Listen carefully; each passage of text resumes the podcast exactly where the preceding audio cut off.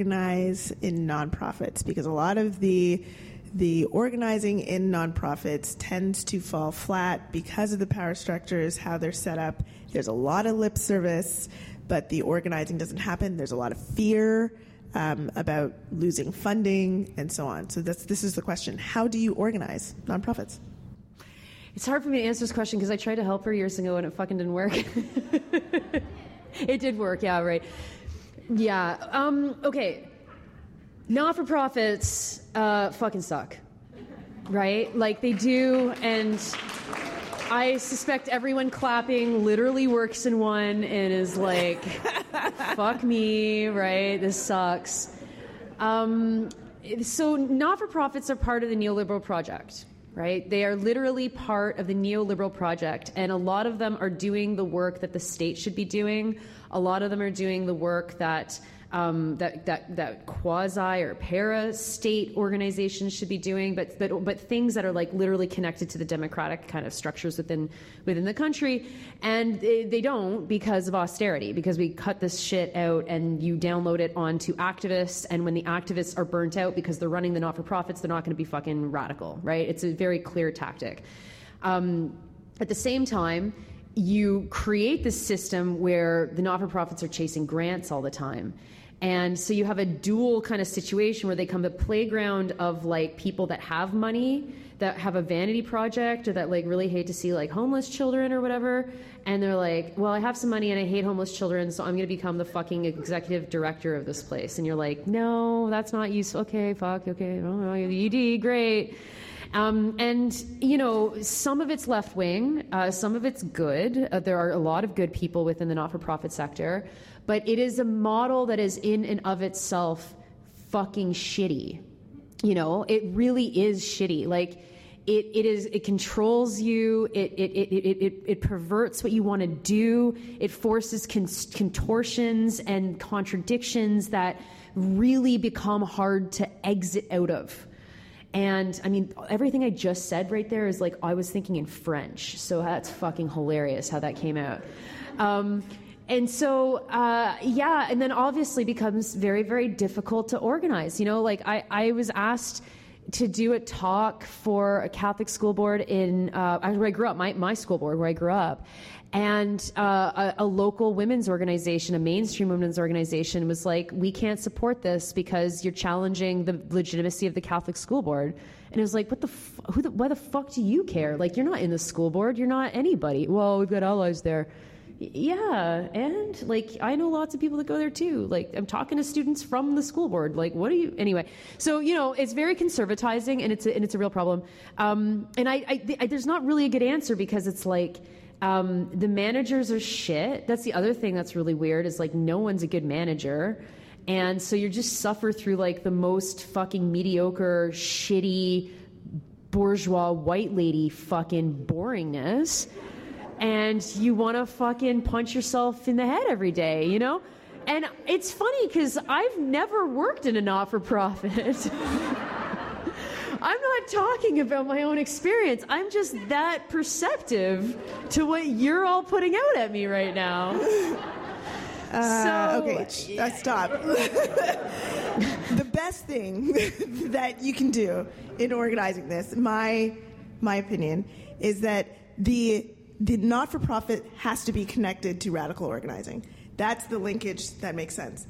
If you can't do too much in the not for profit for all the reasons that you said, it's set up so that you're like constantly trying to worm your way into this grant. and so you're like trying to contort yourself and that takes time, it takes a lot of energy and it is meant to to to like diffuse all of the stuff that you're doing.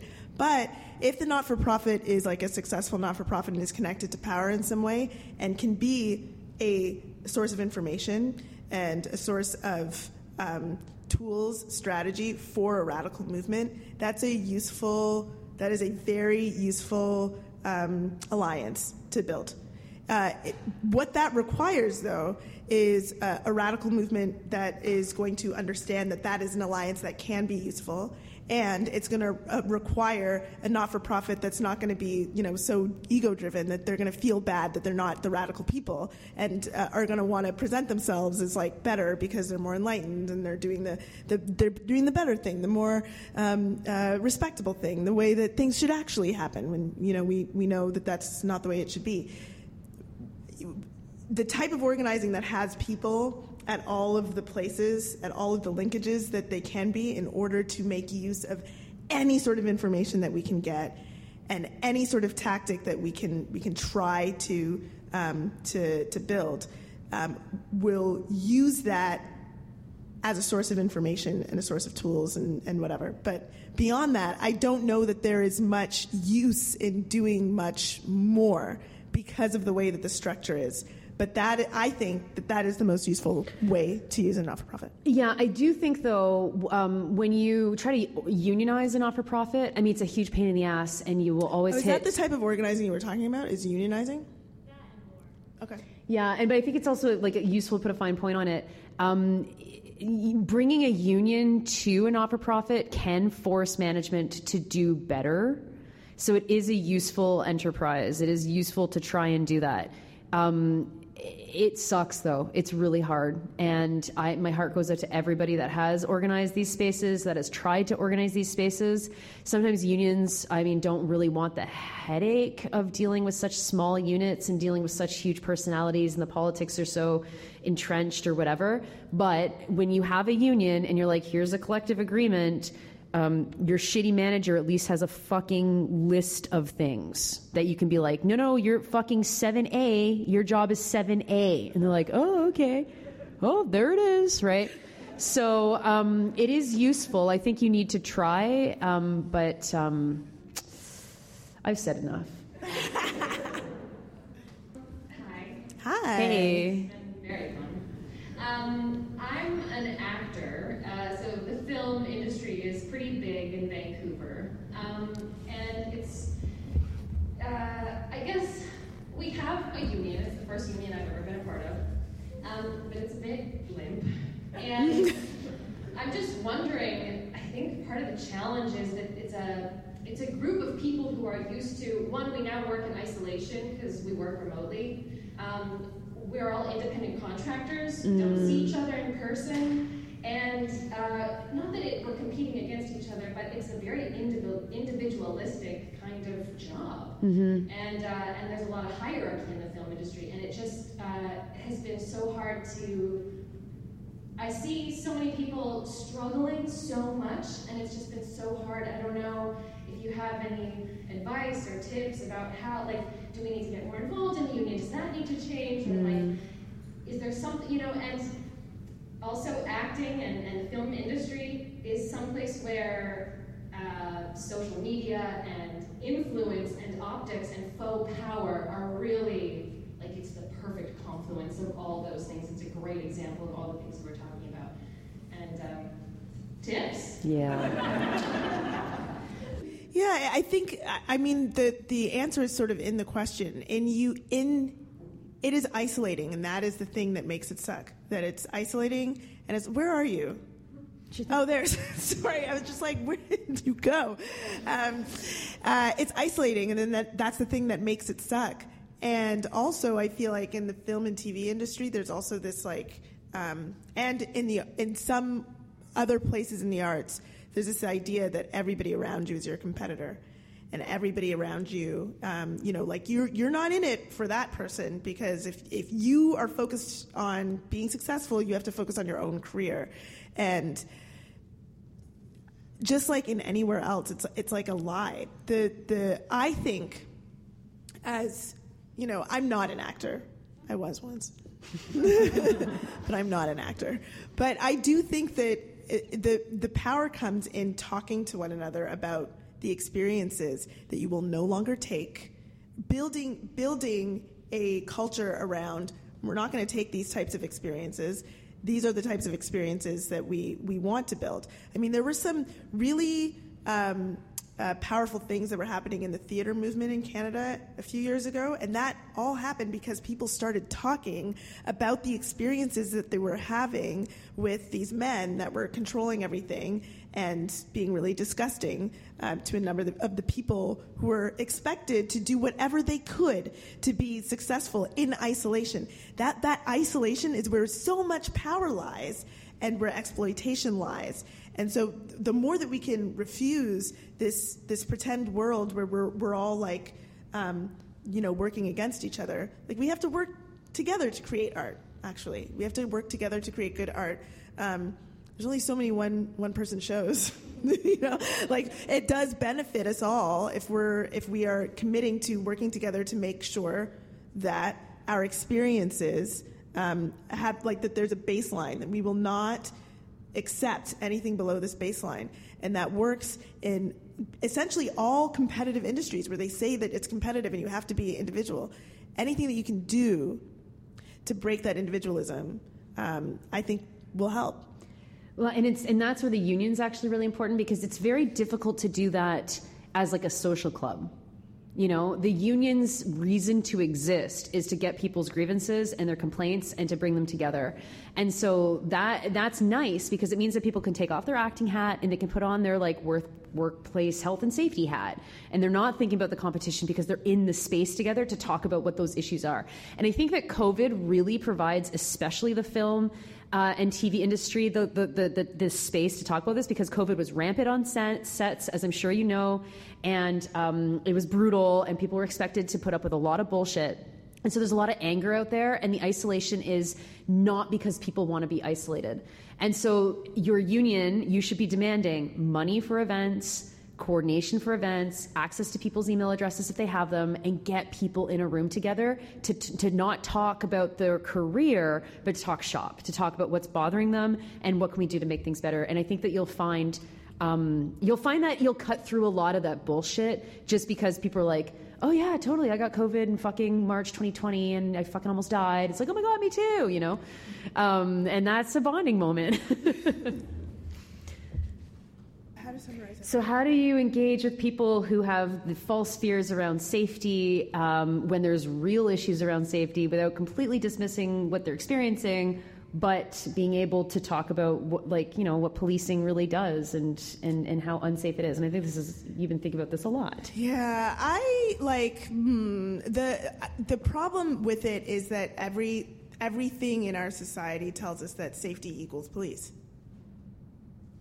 Who as like how where? Like the the way to engage the question is to say like i i too believe that we should be safe from these things and secure from these things but i don't see how the police are solving it because but like whatever it is that they're saying they're that they are afraid of it has existed.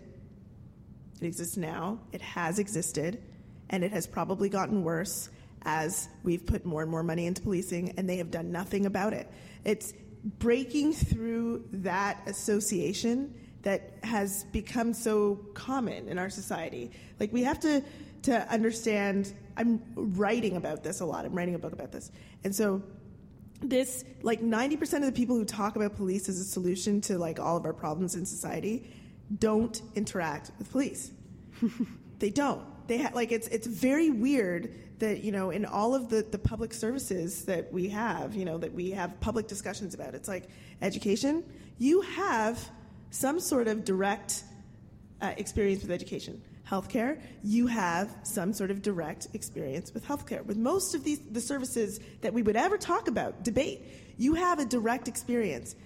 Policing which gets most of the money of our services most people have not very much, if any, interaction with it at all. But they think they do because they watch Law and Order.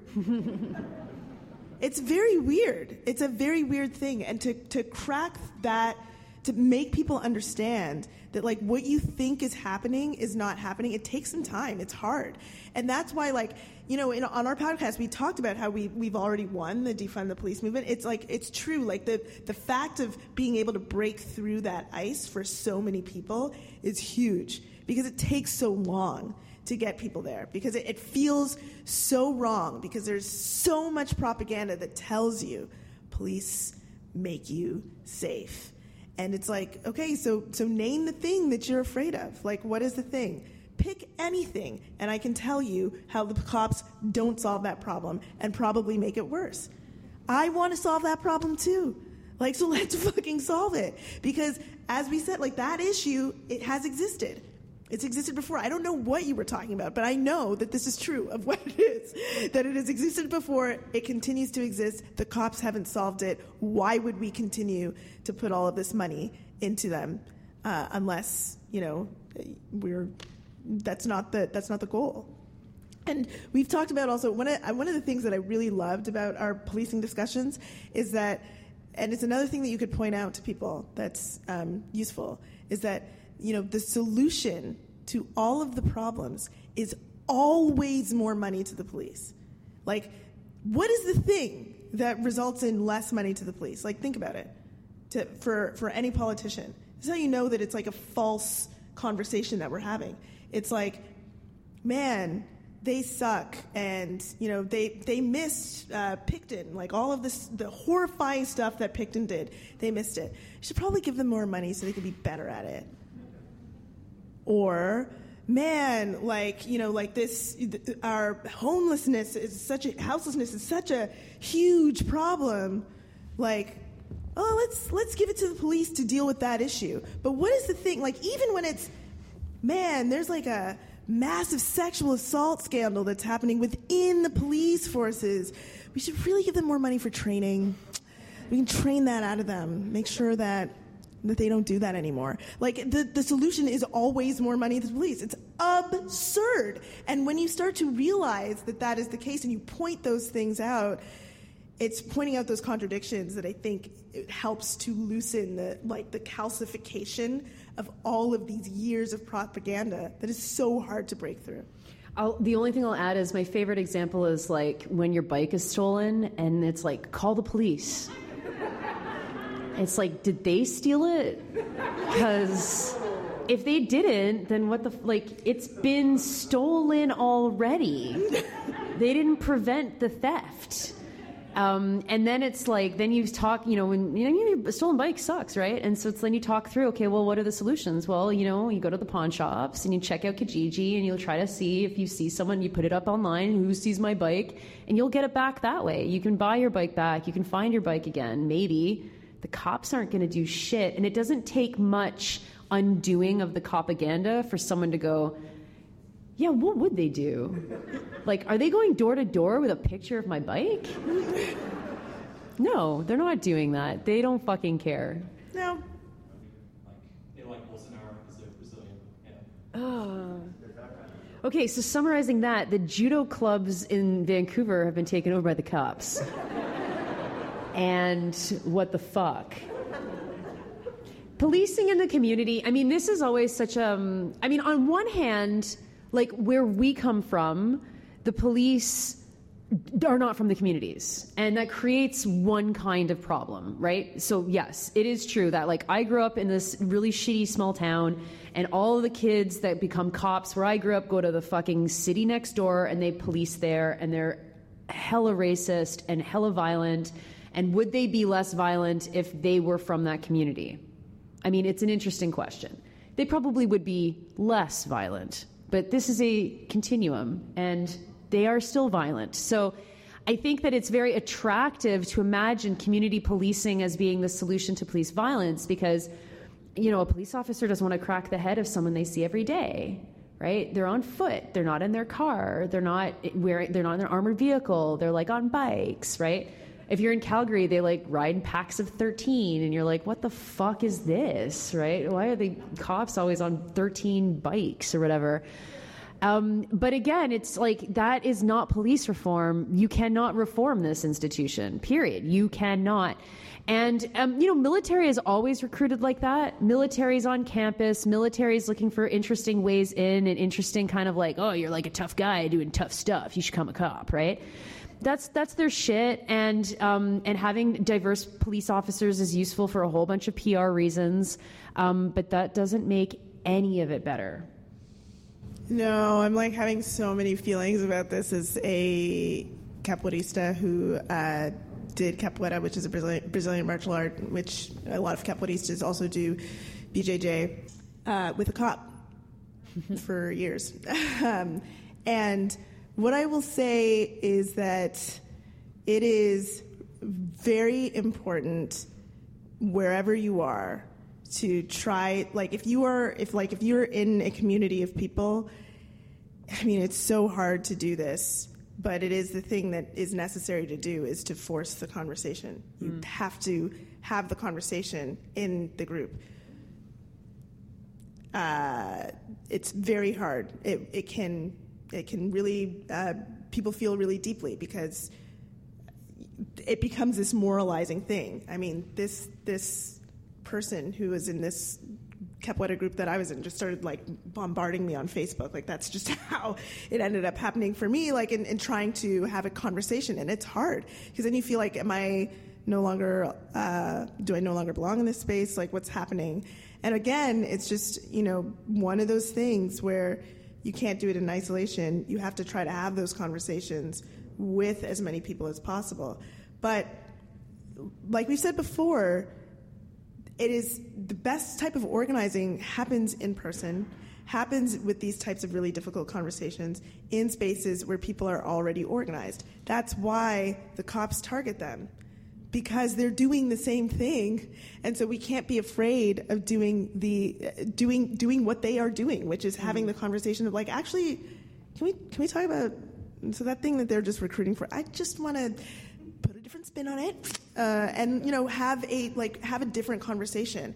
It's it's hard to do that i understand because you're like moving against the grain. And because i feel like in 2022 we've you know we have siloed ourselves into into like communities where it's easy so we don't have to have those types of conversations. But it is really good to have practice having those sorts of conversations so you can you you can be the person in those moments. We've all had those moments where you're like sitting around and someone says something totally awful and you're like fuck I want to say something about that it's going to be so awkward and everyone's going to feel weird about me and then can i come back here? And then there is the person in the group who does say something about it. It's like hey i actually believe and then you're like man i wish i was that person.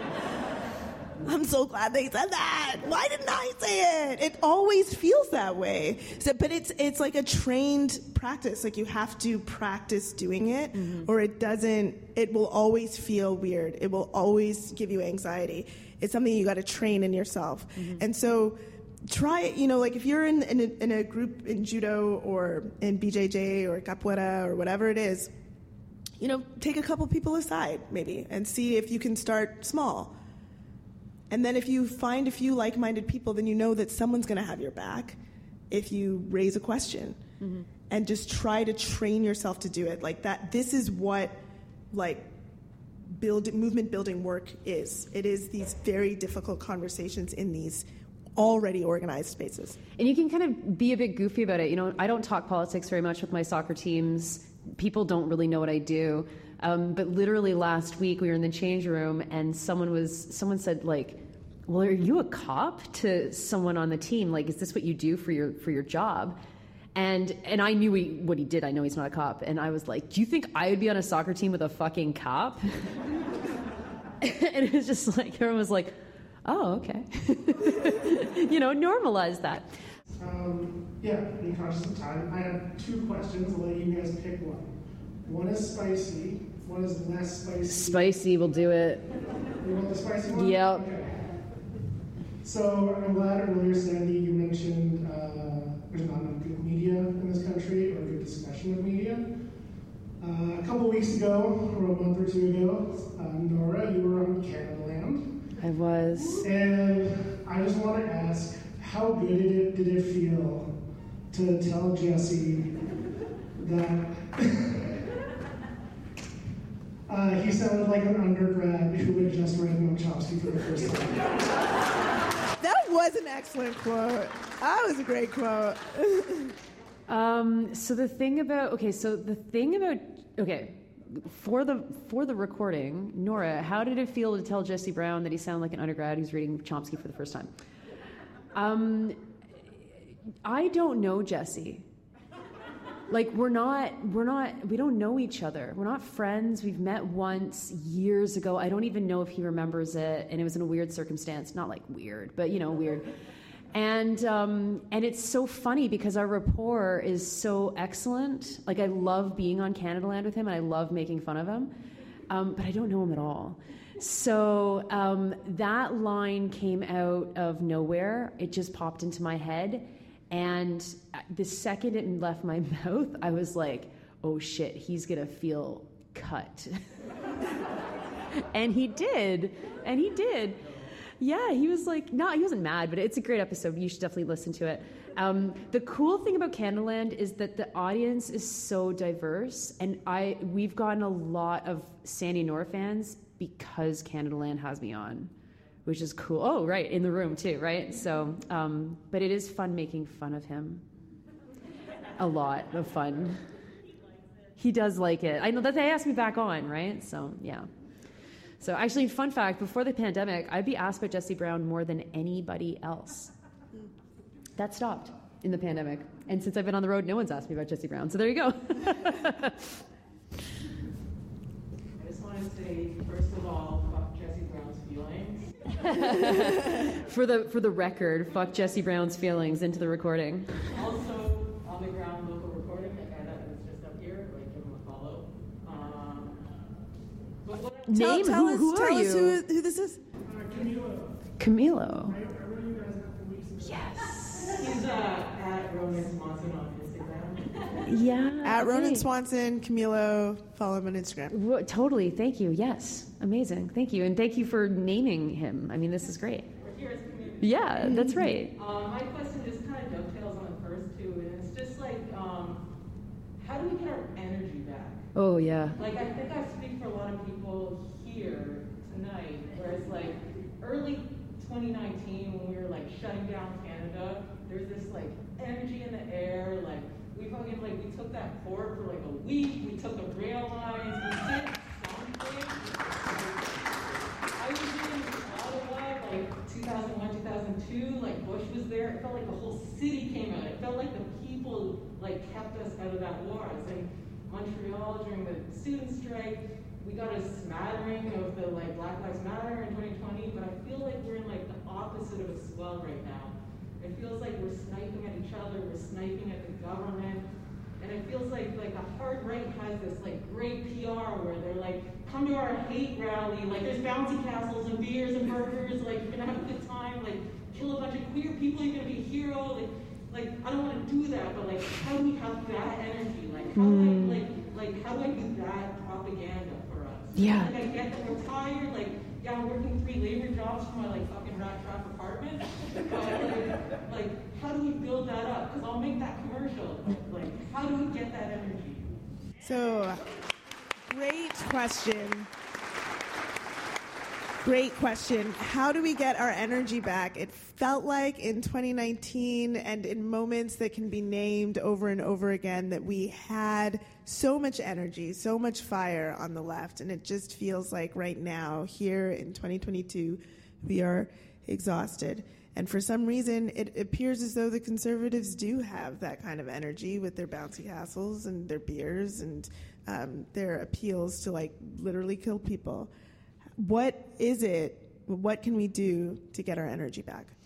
I think, like, let's be fucking clear. We haven't tried to get our energy back. You know, when the Freedom Convoy shit was going on, um, and like we had one in Quebec City, so I was in it or whatever. Like, pe- every single one of those shitheads had the biggest grin on their faces. They were so happy to be with other people. And it was outside, and there was no reason why we didn't do anything like that. There's literally no reason. Instead, it was like, you know, respect the rules, stay home, don't do things that are unsafe. But I mean, being outside is like as safe as it gets right now, right? Um, it is as safe as it has been. So I think that, like, you know, we have to create those spaces of joy and know that the isolation and the desperation and all of the, the stuff that we all absolutely feel and experience is made easier when we're in a space like this is made easier when we're hanging out together when we're at a concert when we're having fun when we're doing things that are fucking fun and we have to challenge ourselves to avoid the stuff that's not fun you know um, I, like I have my own personal things that I do to make sure that I'm like loving life still and not getting too down, and that includes sports, includes arts, includes like friends and hanging out and shit. But I, I, like anybody in this room that's on the executive or the head of a collective or that does something, if you haven't thrown a party in the last fucking six months, fucking throw a party right? Like, I know people are really worried about COVID and we should be, but there's ways to do it that are safer. People can decide to come and you actually can have that fun. Now, having fun in a protest um, sometimes requires things that are not fun first, and things will not always be fun. Pro- activism ebbs and flows, and we are definitely in an ebb, no question about that. But we, if you have, I mean, fuck, I'll shout out, I mean, your band, Five Alarm Funk.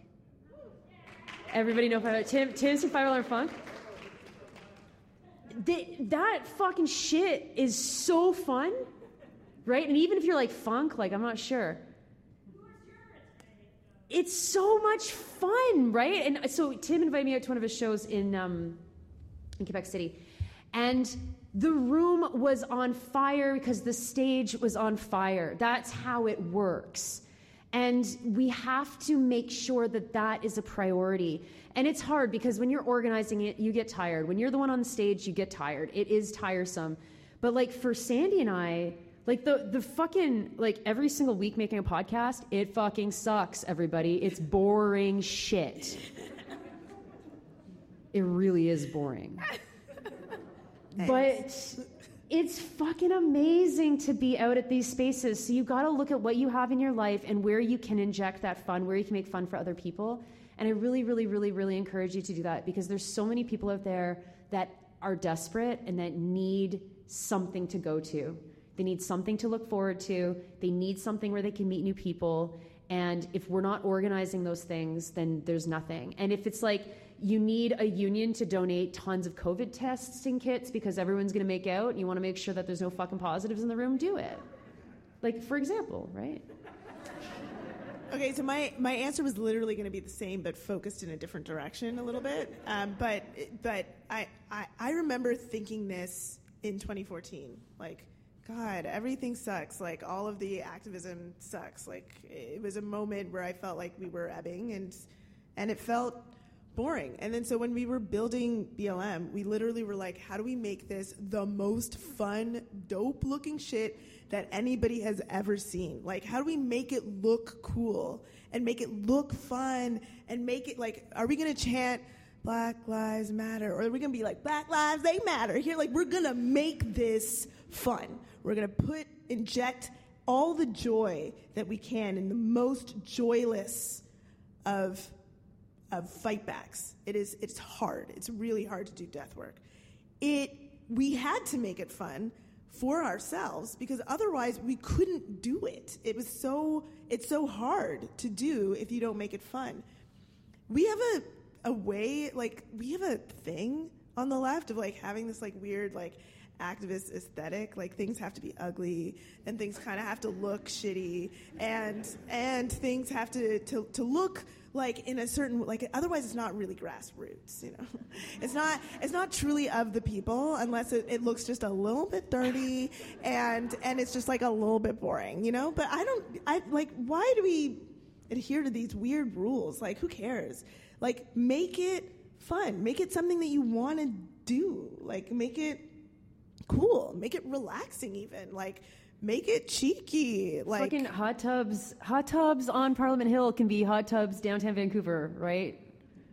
Like that shit was great. 100 like but I mean like make it cheeky. I mean one of the best actions to this day that I love. That uh, the the Ryers, the, uh, the the Toronto Metropolitan University. Too much university. Too much University union. Students Union did back in the day was uh, they wanted to pedestrianize the street, so they got a bunch of grass and they just put it on the street, and we're like, haha, it's pedestrianized. It was hilarious. It was so funny, and people like had such a good time. It was fun. It was like, how the fuck did you do this? It doesn't make any sense. But Ordered it's a lot of fucking sod. Literally, that's what they did. Yeah. Like, try think outside the box, be creative. Don't do the same things over and over again. It's like if you're just gonna print the placards, get people together to paint a banner, and then walk outside and do that, and it's like, da, da, da, Especially if everything you're doing is sad. Like, especially if it's memorializing and vigils and stuff that is fucking super, super sad. it feels like it feels you there is like there's no energy in it because no energy has been put into it to make it creative and fun and like something that you can be around those moments of fun and joy and the little wins too like you know when you drop off some cheese and uh, and flowers to the premier's house, and they're like, BLM, BLM, like there's a bomb threat at the premier's house, and it was like we literally have all these photos of us with flowers and cheese at her house. It's like funny. It's like that's a little bit of a win because it's like they tried to make it look like this terrible thing, and then there were all these photos that came out of like a bunch of people with some flowers and cheese at her house. We're like, hey, we're just inviting you for a conversation. Like, you can do cheeky, hilarious, funny things that feel like wins to everybody, too. It's like, ah, we got one up on power. Like, it's just fun. It's funny. Um, put some of that in it. But humor, humor is so necessary. I mean, I feel like that's part of the reason why some of you listen to this podcast. Um, her, right? Uh, like, humor is I great. I- it's so true. Oh my God, thank you for saying that. humor is great and it, it like it, it is so like all of that stuff just make it fun yeah. Right. Okay. So how do we how do we make sure that there's some place for activists to go who are student activists and then they get into the real world and then there's like unless they get a sweet activist job there's not really anywhere to go. I mean that's that's kind of a broader question about about social movements, right? Because ideally folks go from these positions and into social movement organizing, whether that's community based, whether that's issues based, whether that's in their own community, like whatever and um, and the left is very weak right now. Like social movements are are are weak to non-existent. And I often think about feminism. You know, if you didn't do a gender study degree, how the fuck do you learn about feminism in this country? Literally, you don't. Like it's like from Instagram, right? And it's you know, there's a limit to that. And so if you have uh, a group that's doing events, is doing educationals, that's like inviting people to, to come to their stuff, then you're able to say, well, I mean, now I'm a working stiff and I miss the activist days and oh, they're having a, um, a, a feminist night talking about whatever the fuck. Like maybe I'll go, right? It's it's not much more complicated than that. But then the question is, are we organizing these things and are we reaching out to people so that they know that it's happening? Um, the work, like part of it, sometimes means paying attention to issues and knowing what's like what's gonna drag drag people out to stuff. Um, the, the tramway thing that I mentioned, I mean, there was so little activism on the tramway for so long that when we launched this little group, uh, we we we got 4,500 members of a Facebook page instantly. We sold out all of our placards instantly. Uh, it was amazing. It was like, but we knew that was going to happen because we knew people were were excited for it, and we targeted where people would be located around an issue like transit. So we targeted, um, you know, cyclist groups online. We talk to people doing urban planning activism or whatever. Um, so if you're an organizer, you need to be thinking for those spaces where, like, who's missing in this room, and how do we make sure that they know that there's something that's happening? And it's always through networks. So making sure you have those networks that are either you know that are based in organizations or based in neighborhoods or whatever that you can activate to find people and say like oh you know you did anti-racism work as a student as a student at this college and we need people to do the work now and are you interested yeah i think uh, the one other thing that i would say is that you're you're right that this is like a weird like it's it's a uniquely canadian like thing that um like one of the best things about the student movement is that it is a training ground for activists it's training ground for activists and it, it teaches you about. It's a way that you can learn about so many different um, movements, and that doesn't exist in the same way in, in other places. And there are other training grounds in other places, but in, in Canada, it's really like student organizing, and it's not happening so much right now in the way that it used to, and that I mean that is a major comment that I have is that we have lost something really important. I think that over the years it became obvious to people who are good organizers and, and people who are in power that it, it was a threat. It's a huge threat, like to, to continually be training these people on these in these ways and skills and and and um, and political education and so on. And then, you know, liberal parties and conservative parties spent a lot of time and energy trying to crush that infrastructure that had been built to train people. And so I would say that it's important to try to build it up again. These things, again, also ebb and flow. It's really important to try to build it up again or to create another training ground that can lead to different off ramps. But not having that training ground, like I can, I can feel it. I know that mm-hmm. you can feel it. Like we mm-hmm. talk about it mm-hmm. often. Like it's different. Um, it's it was a very important space because it wasn't just for students. Like there were so many people who would come through who weren't students and be a part of that training atmosphere as well. Um, and it is it was like I, I remember the day that I realized that it was so unique was I was at some international student conference in South Africa and people were like, oh the Canadians, the Canadians, you guys have the best infrastructure and you train and, and I was like, what? Like this is something that people know about? It was like a thing that people knew about all over the world, and it, it's weird that it, it has gotten so crushed and it, it hasn't like it hasn't been like a real discussion because it has had a marked effect on the politics of this country. Yeah. And um, and again, we either need to build something else or we need to rebuild what has been lost.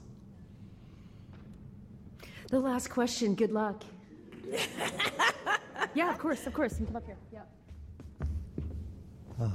Um, First of all, thank you both so much for this evening, for your insights, and thanks to all of y'all here. Uh, it's been a really lovely evening. Um, I wanted to ask a question about what you had talked about sort of at the top about power, um, especially in relation to social media. Um, I appreciated um, what you said about this sort of mirage of power that we might have on the left, you know, if we're posting a lot on social media. Um, and I wanted to ask you about this contrast I have in my mind to the power that the far right seems to have on social media. It seems like when they post, and you know, we've been seeing a lot of really anti-Semitic posts recently, um, a lot of prejudice, racist, anti-immigration, white replacement theory posts, you know, Twitter, 4chan, anywhere really. It seems like these are very actionable posts. Like they seem to be very galvanizing and they seem to inspire violence.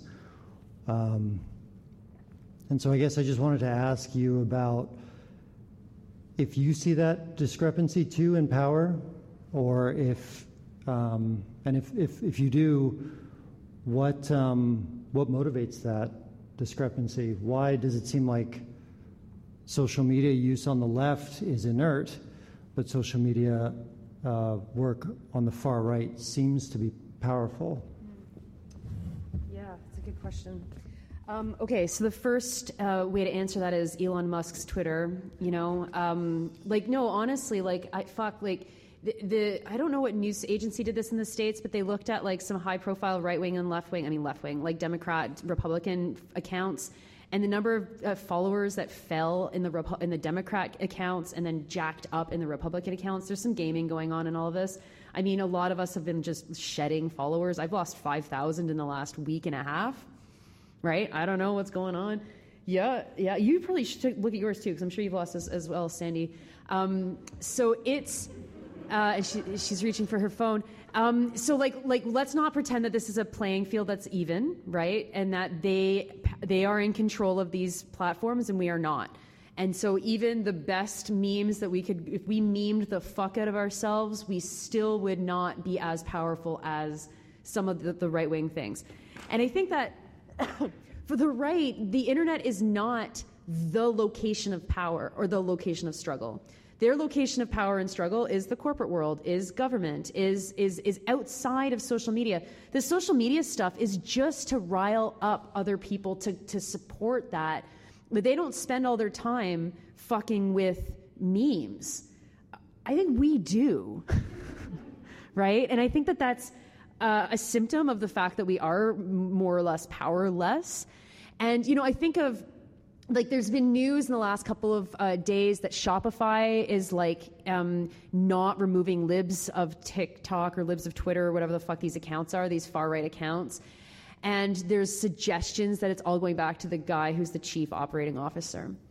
And they're like, who is this guy? He's married to Candice Malcolm, who's a far right personality in Canada. And it's like, that motherfucker was a far right piece of shit when we were on campus. He was a student activist at York. And, um, and it's because, like, they know that you get into these positions because they understand way better than we do how power works. And so we look at the internet and we're like, you know, if, if all things were equal, like the second that we were allowed to buy verified accounts, the, the reason why the best bought verified accounts were all left wing, right, fucking with Eli Lilly and the cost of insulin, is because I think uh, if everything was equal, there would be left wing activism and fun and, and, and all this stuff online. Uh, way more significant than the right because the right can't meme and they're not funny, right? But it's not actually about doing things well. It's about understanding where power is. And we are so obsessed with the internet as if it's a neutral space that we just have to like fight over. And it's like, no, it doesn't work like that. They, they are actually placing themselves in the positions of power and we're not. And we, and we're not for a whole bunch of reasons that we've basically talked about already. And the other thing that the reason why it's dangerous is because there's some place to go after you get galvanized online for the right. There's a place that you can go to act, to make whatever your disgustingness is actionable. But if you're following, you know, the left wing TikToks and the, the left wing Instagrams and whatever, there's actually not a lot of places to go next. Like You start your to own. do next. Yeah, you start You your start own your thing. TikTok. You start. You get your own Canva. You start making really uh, pretty quotes in square boxes, and you post them. Um, but there's not a lot of places to to take that. Where do you take that? Where do you go with it? People on the right are are leaving the online space and going places with it and hurting people or they're leaving the online space and they're literally controlling it so that um, the, you know you see more of the right wing stuff because you they want to make you click on stuff that is uh, acrimonious and mm-hmm. aggressive. Like that's that's how it works. That's where the, the actual power is. So we, we can't get confused again with the this idea that the stuff that we're seeing online is power. It's not. It's not. The pa- like the power exists outside of it. It's a symptom. Is what you're seeing. Thank you so much for sticking out. You guys are amazing. It's like, I think our longest live show ever. amazing. That's, I didn't like look at that. Yeah. Thank you, thank you, thank you. Um, do whatever you can. Fight the power, organize, work together, do good stuff, make us proud, make yourselves proud, and thank you so much. And then be safe with all this fucking snow. Yeah.